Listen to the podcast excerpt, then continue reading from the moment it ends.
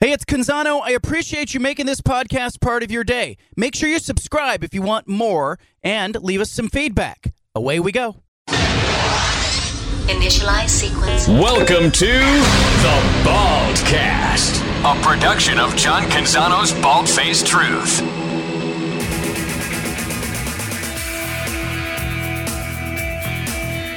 Back to the Baldface Truth with John Canzano on 750 The Game. A lot of movement in college football. We all know that. Made a bunch of people anxious. But what's going on in the Big Sky Conference? And what is the trickle-down effect of all of the movement we see with expansion? When you look at the football championship subdivision that Portland State and others in the Big Sky Conference participate in, what will be the net effect of all of this? Here to talk about it, Tom Wisterstill. He is the commissioner of the Big Sky Conference, and he's joining us. What was your reaction when you saw USC, UCLA to the Big Ten, Tom? I was shocked, as I assume most people in the country were, especially all of us out west here. You know, it's one of those things, you know, I guess I was surprised by Texas and Oklahoma, but I was more surprised with USC and UCLA. And so it definitely kind of sends shockwaves around college athletics and around all of us that make a living doing this, and especially our commissioners group of 32 conferences. You know, you always know that there's going to be some trickle-down effect to that, and what that's going to be, nobody knows. But I think shocked is the best adjective I have for you there. One of the first things I thought about was, you know, okay, does this make those payday games that the major college programs play against the FCS schools, does this make them, those payday games, more important, less important? I couldn't quite figure that out. What's the sentiment right now as far as that trickle down?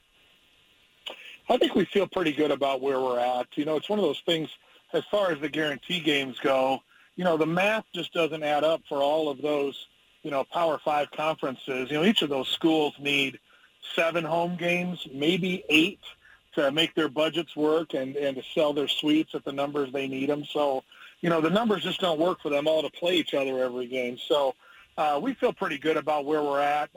Sometimes our geography is a hindrance because it's expensive, you know, because we have to fly all over the West Coast for all our games. But this is one of those instances where our geography helps us. And, you know, we're an easy drive for schools like Portland State to play a Power Five program. Same things for Eastern Washington and Northern Arizona and all our programs. So right now, I think we feel pretty good about where we're at from that perspective.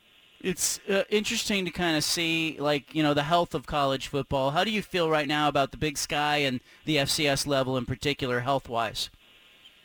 I think we're in a really good sweet spot. You know, I think. You know, what happened when Texas and Oklahoma left, you know, was this shakeup that everybody did, was kind of like, okay, is that it? And then it settled down for a while. And then the timing of the USC-UCLA move was interesting because literally it happened the week after we were all actually here in Utah, up in Park City, all 32 of us having meetings and a lot of good camaraderie and good time had by all. And then the move happens with USC and UCLA, and then that kind of shakes the cornerstone of, okay, what's going to happen?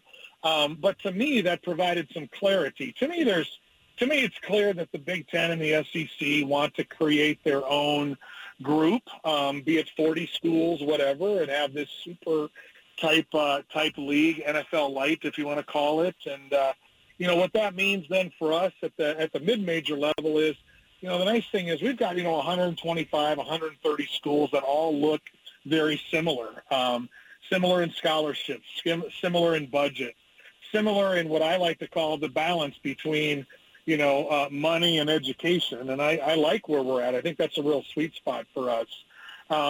In between those two, it's a real mess right now, unfortunately. And, you know, you have uncertainty within the Pac-12 and the Big 12.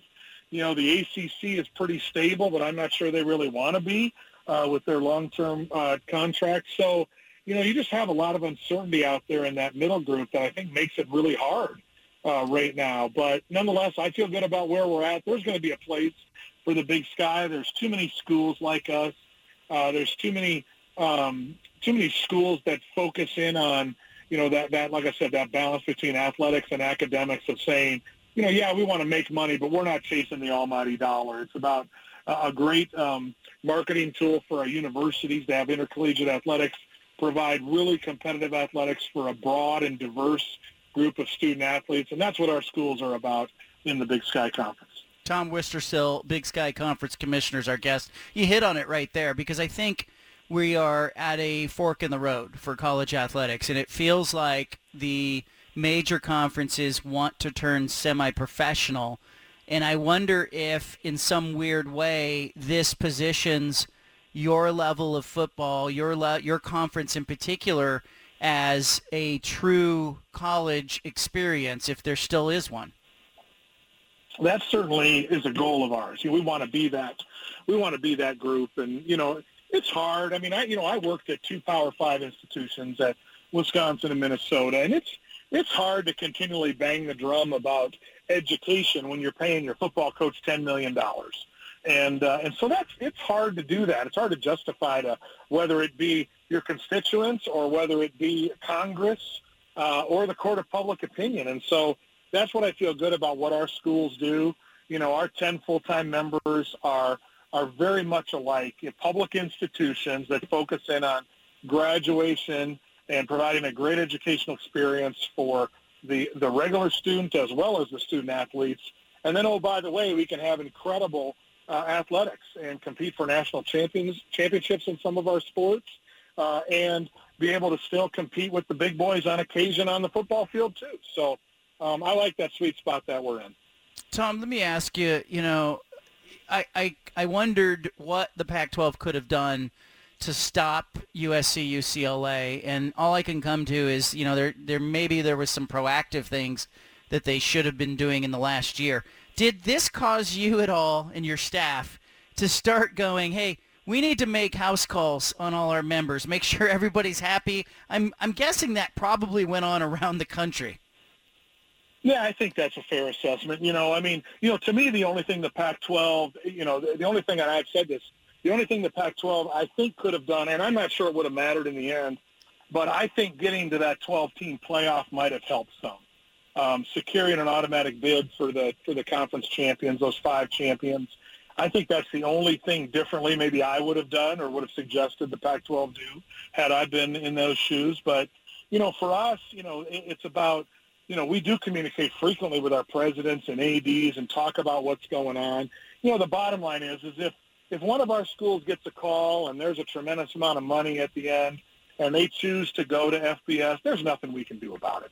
So I'm not going to lose sleep over stuff like that. But I do believe that because, like I said, you know, so many of our schools look so much alike in how we operate and what we do and how we pay our coaches and how we travel and how we recruit. It's a really big jump. I was at Group of Five AD for 6 years in the MAC, you know, very similar to the Mountain West, and it's an awful big jump for those schools to be able to try to afford what they're doing, and so all of a sudden you're paying those salaries and paying those scholarships, and while there's some really good things about it, there's also a downside as well. So, you know, we'll continue to work really hard to provide the best opportunity for our members and hope that we're stable a year from now. We're still in that same boat, but time will tell. And like I said, John, there's only so much we can do about some of those decisions. I love talking about the Big Sky, covering it. And I know a lot of our listeners across the state and people listening on the podcast after it gets posted are, you know, they all have dogs in this fight at Sacramento State and Eastern Washington and other places. There's a lot of TV money out there. We're seeing it. And I'm wondering, is there a way for the Big Sky Conference, will that trickle down? Will you see media rights money find its way to you guys eventually because there's just flat out need for content? Yeah, I think what you're seeing is that, you know, we have a good media rights deal right now with ESPN Plus, you know, and we're able to, you know, continue to have, you know, great content. I'm sorry there. We're able to have great content on ESPN Plus, and also with with our new Scripps deal that will provide linear coverage to our programs. But nonetheless, the big dollars out there, I think what I'm happy to see is, you know, just the increased rights fees across the country, I think will trickle down. Now, will that mean hundreds of millions of dollars for us? Not yet. But live sports is the greatest thing for linear TV. If you, the number I saw was of the top 100 programs last year, 95 of them were live sports. So, you know, so the thirst is out there, and we'll continue to grow. We'll continue to provide a great option for fans.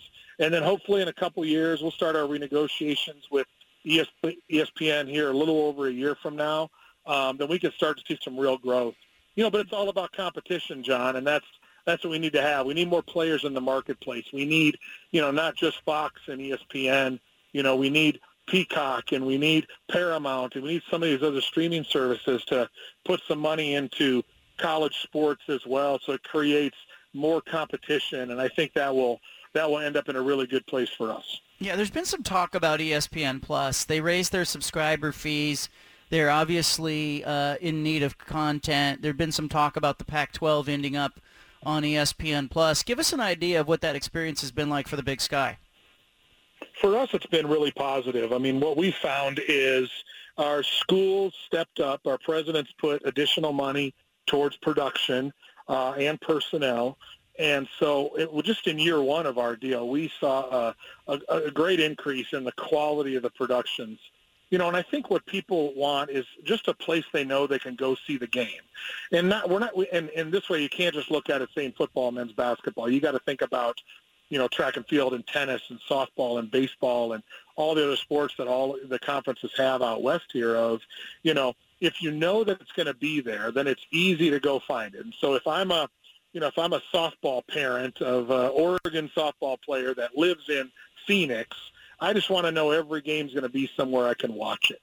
And so then that justifies the cost, whether it be $8 a month, $10 a month, $15 a month. Then obviously the more subscribers that come in, the higher those rights fees are going to go. So I think that's just the way it is now. And for us, the quality level is really no different, whether we're on ESPNU or we're on ESPN Plus or ESPN2 or Fox Sports 1. The quality is so similar now that people aren't going to notice the difference. That didn't used to be the case, but now I think that's the way the world is going to go, and I'm really excited about that because then it's kind of one-stop shopping for fans. It's worked out really good for us, and I think the Power Five conferences will certainly trend in that direction with some of those sports because it just makes sense both financially, because that's where – companies like ESPN and others want to drive their viewers. And then secondly, from a production standpoint, easy to do. And, it's set up in a way that's easy to consume for our constituents. Before I cut you loose, again, we're talking to Tom Wisterstill, the Big Sky Conference Commissioner. The USC-UCLA equation, it feels that it's going to be cumbersome at best for the non-football athletes that have to play Big Ten schedules. In your world, that has to be – people have to be talking about that.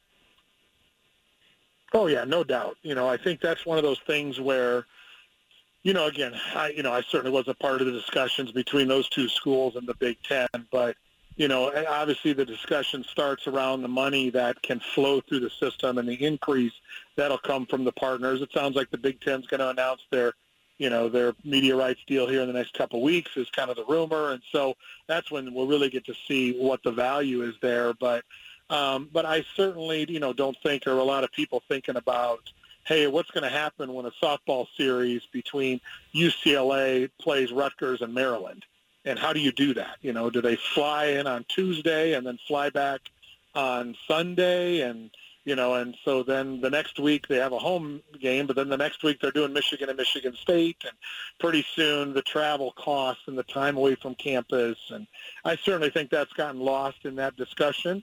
And it's a real shame because, again, they're supposed to be student athletes. But nonetheless, that's the decisions they made as they trend towards that more professional model. And like I said, we feel really good about where we're at in the Big Sky and the balance we've been able to strike. How do you feel about early season football games? Which games are you looking forward to seeing? I'll tell you what, I've never been to a game at Oregon before. and Eastern Washington plays there in week 2, I believe. So yeah. I can't wait to be there in Eugene, and looking forward to that. Rob Mullins is a good friend of mine. Looking forward to seeing him. You know, I'm going to be down. Arizona State hosts Northern Arizona, and last year Northern Arizona beat Arizona. I know Arizona State's a little better, so looking forward to that game. And then I've also never seen a game at Wazoo, and Idaho's playing at Washington State that first Saturday. So I got my first couple of weeks are I'm chalk and chip taking off a few of the Pac-12 schools I haven't seen yet. Looking forward to those, but you know, our schools, you know, that balance between, you know, finding some home games, getting some money games, and then trying to win a national championship, and that's what our conference goal is, and I think we've got 5 or 6 teams that could do it this year. So it should be a really, really exciting season for Big Sky football. Now, my researchers tell me that you have been making your way around your conference, challenging Big Sky athletes in their respective sports. Are you out of your mind, Tom? Like, what are you doing? You playing basketball and track and field and volleyball? What's going on? Yeah, I've tried a few things. It's a little competing with the commission. It's just kind of a fun video series we've done.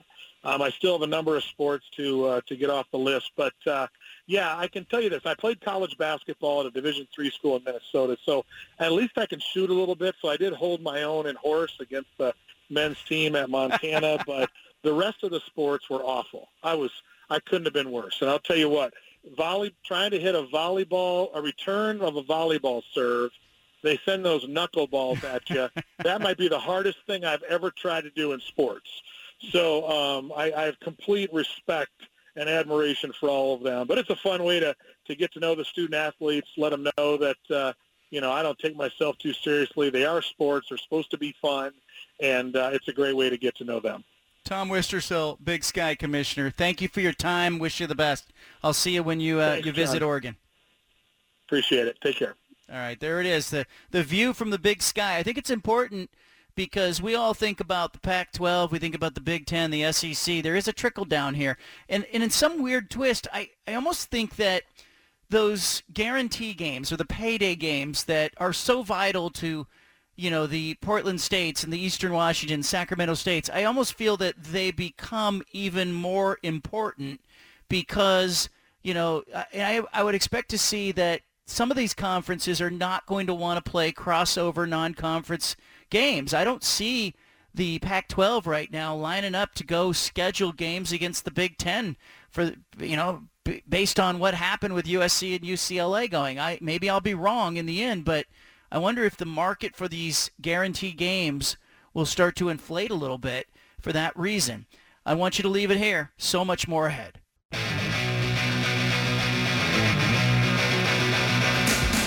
Back to the Baldface Truth with John Canzano on 750 The Game.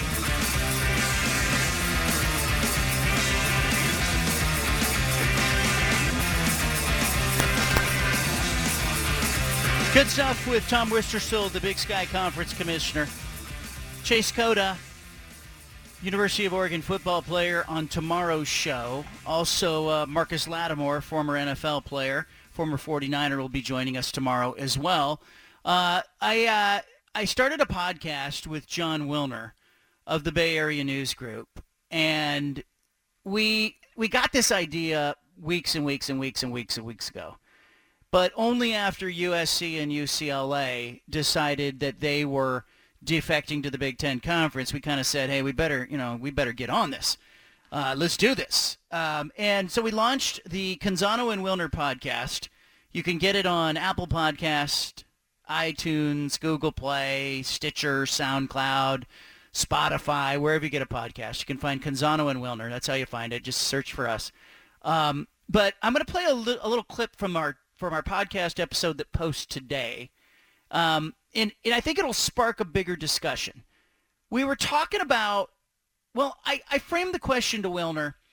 I want to know about the non-conference games and how important is it for the Pac-12 now with USC moving to win some non-conference games. And, oh, by the way, how important is everybody not named USC or UCLA to that equation?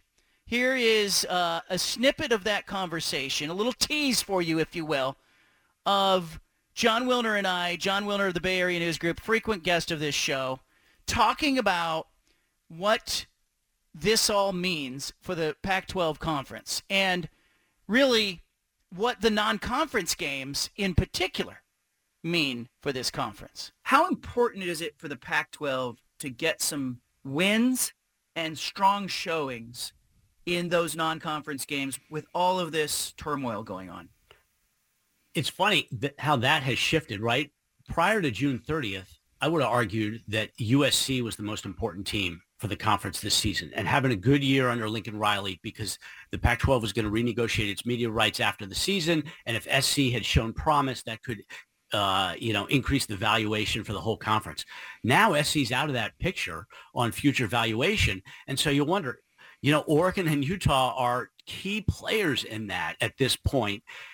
And the timing may work, right? I think this negotiations for the Pac-12 is going to take up, a couple months potentially. If Oregon and Utah start off well, win those big early games, that can't hurt the conference in terms of when they go to the market to sell their football product, right? And then you get the whole level of what it does immediately for a playoff hunt and for, the Pac-12's reputation this season alone. So to me, those two schools especially, there's layered importance to how they do this season. Yeah, and I keep thinking, like, of course there's a lot of hype around USC and Lincoln Riley, and everybody's curious to see how he does, but you're right. Like, you talk about what are the most important games. It's Oregon, Georgia on September 3rd. It's Utah, Florida that same weekend in Gainesville. And then you probably look at, Oregon playing BYU in week 3, Arizona State at Oklahoma State in week 2. You go to, like, Washington State and Wisconsin that same week, that second week, and week 3, it's Washington, Michigan State. Like, I'm still looking for a USC game, and I'm already reeling off 5 or 6 games that are vital to this conference. And I don't think Oregon can beat Georgia, right? I don't see that happening. I called Oregon over Ohio State last year. I don't see it in this one. But I think Oregon can play them respectably. I think the biggest opportunity for this conference is Utah going to Gainesville and punching Florida in the nose. I think that would be a statement early on that this conference is not left behind. And, if Utah somehow goes in there and loses or gets embarrassed, I think it would be a bad loss for the conference, because I think that's a middle road SEC team against the team we all believe is going to be the conference champion. Yep. And just from a numbers standpoint, right? No two-loss team has ever gotten in the playoff. No team in the Pac-12 era has ever gone undefeated in conference play. So that tells you that if somebody, Utah, Oregon, whoever, they got to finish 13-0 or 12-1 to get in the playoff, and they're probably not going to win all their league games. So Utah, if they lose at Florida, then, they got to do what nobody's done, which is run the table in conference play in order to get in the playoff. And that seems like a pretty tall order. So it's kind of the same thing as Oregon last year. You got to win that big opener, and then you got to play well. And Oregon couldn't get it done at Stanford. That was the big game that derailed them. At Utah, if they can win in the swamp and just lose once somewhere, then they're going to be in the playoff. That's an excerpt from the Canzano and Wilner podcast. You can grab it on Apple Podcasts, Google Play, wherever you go. But, we went into a much longer discussion about why that's important. Part of it is media rights. Part of it is the Pac-12 will be negotiating their deal with ESPN, Amazon, Apple, whoever is at the table as the early season games are happening. Second part of it is just the perception of the Pac-12. Prior to expansion of this playoff, it would be a massive accomplishment to get another team in the playoff. The Pac-12's only had 2 teams ever participate in the playoff. We know they're Oregon and Washington. It's been nobody else. And I think somebody besides Oregon and Washington contending and getting to the playoff and meriting a payday and showing that the Pac-12 can matter on the national landscape. Hey, Utah doesn't need to go to the Big Ten to get into the playoff. They can get into the playoff playing in Salt Lake City, playing in the Pac-12 conference. It's just a massive development. And these early season games, last year it was a historically bad non-conference for the Pac-12. It was a historically bad bowl season for the Pac-12. They did not perform in non-conference games. And part of the of what is happening here is that the programs inside the conference are not funded in the way that other conferences are. It is catching up to the Pac-12. I wrote about it and started writing about it in 2016, 2017, 2018. I said the bill's coming due. They are $10 million behind a year. They are $20 million behind a year. It was Larry Scott's fault, but ultimately they have to start winning some of these games, or the narrative nationally, it's not just about money, it's about your football sucks. And so I think it is important for Utah in particular, and Washington hosting Michigan State, and Washington State going to Wisconsin, and Arizona State has got a game with San Diego State, and Oregon obviously playing Georgia. I'm not expecting Oregon to win that game, but I think it's massively important that they compete in these games and show that they belong in major college football. Our big splash is coming up. I want you to leave it here. We interrupt this broadcast with a special announcement from the Baldface Truth. Hey, sorry to interrupt the podcast, but if you want to listen to more of the Baldface Truth Radio Show, including more of this segment that you're listening to, make sure you subscribe on SoundCloud and iTunes to the Baldface Truth Radio Show. Thanks for listening.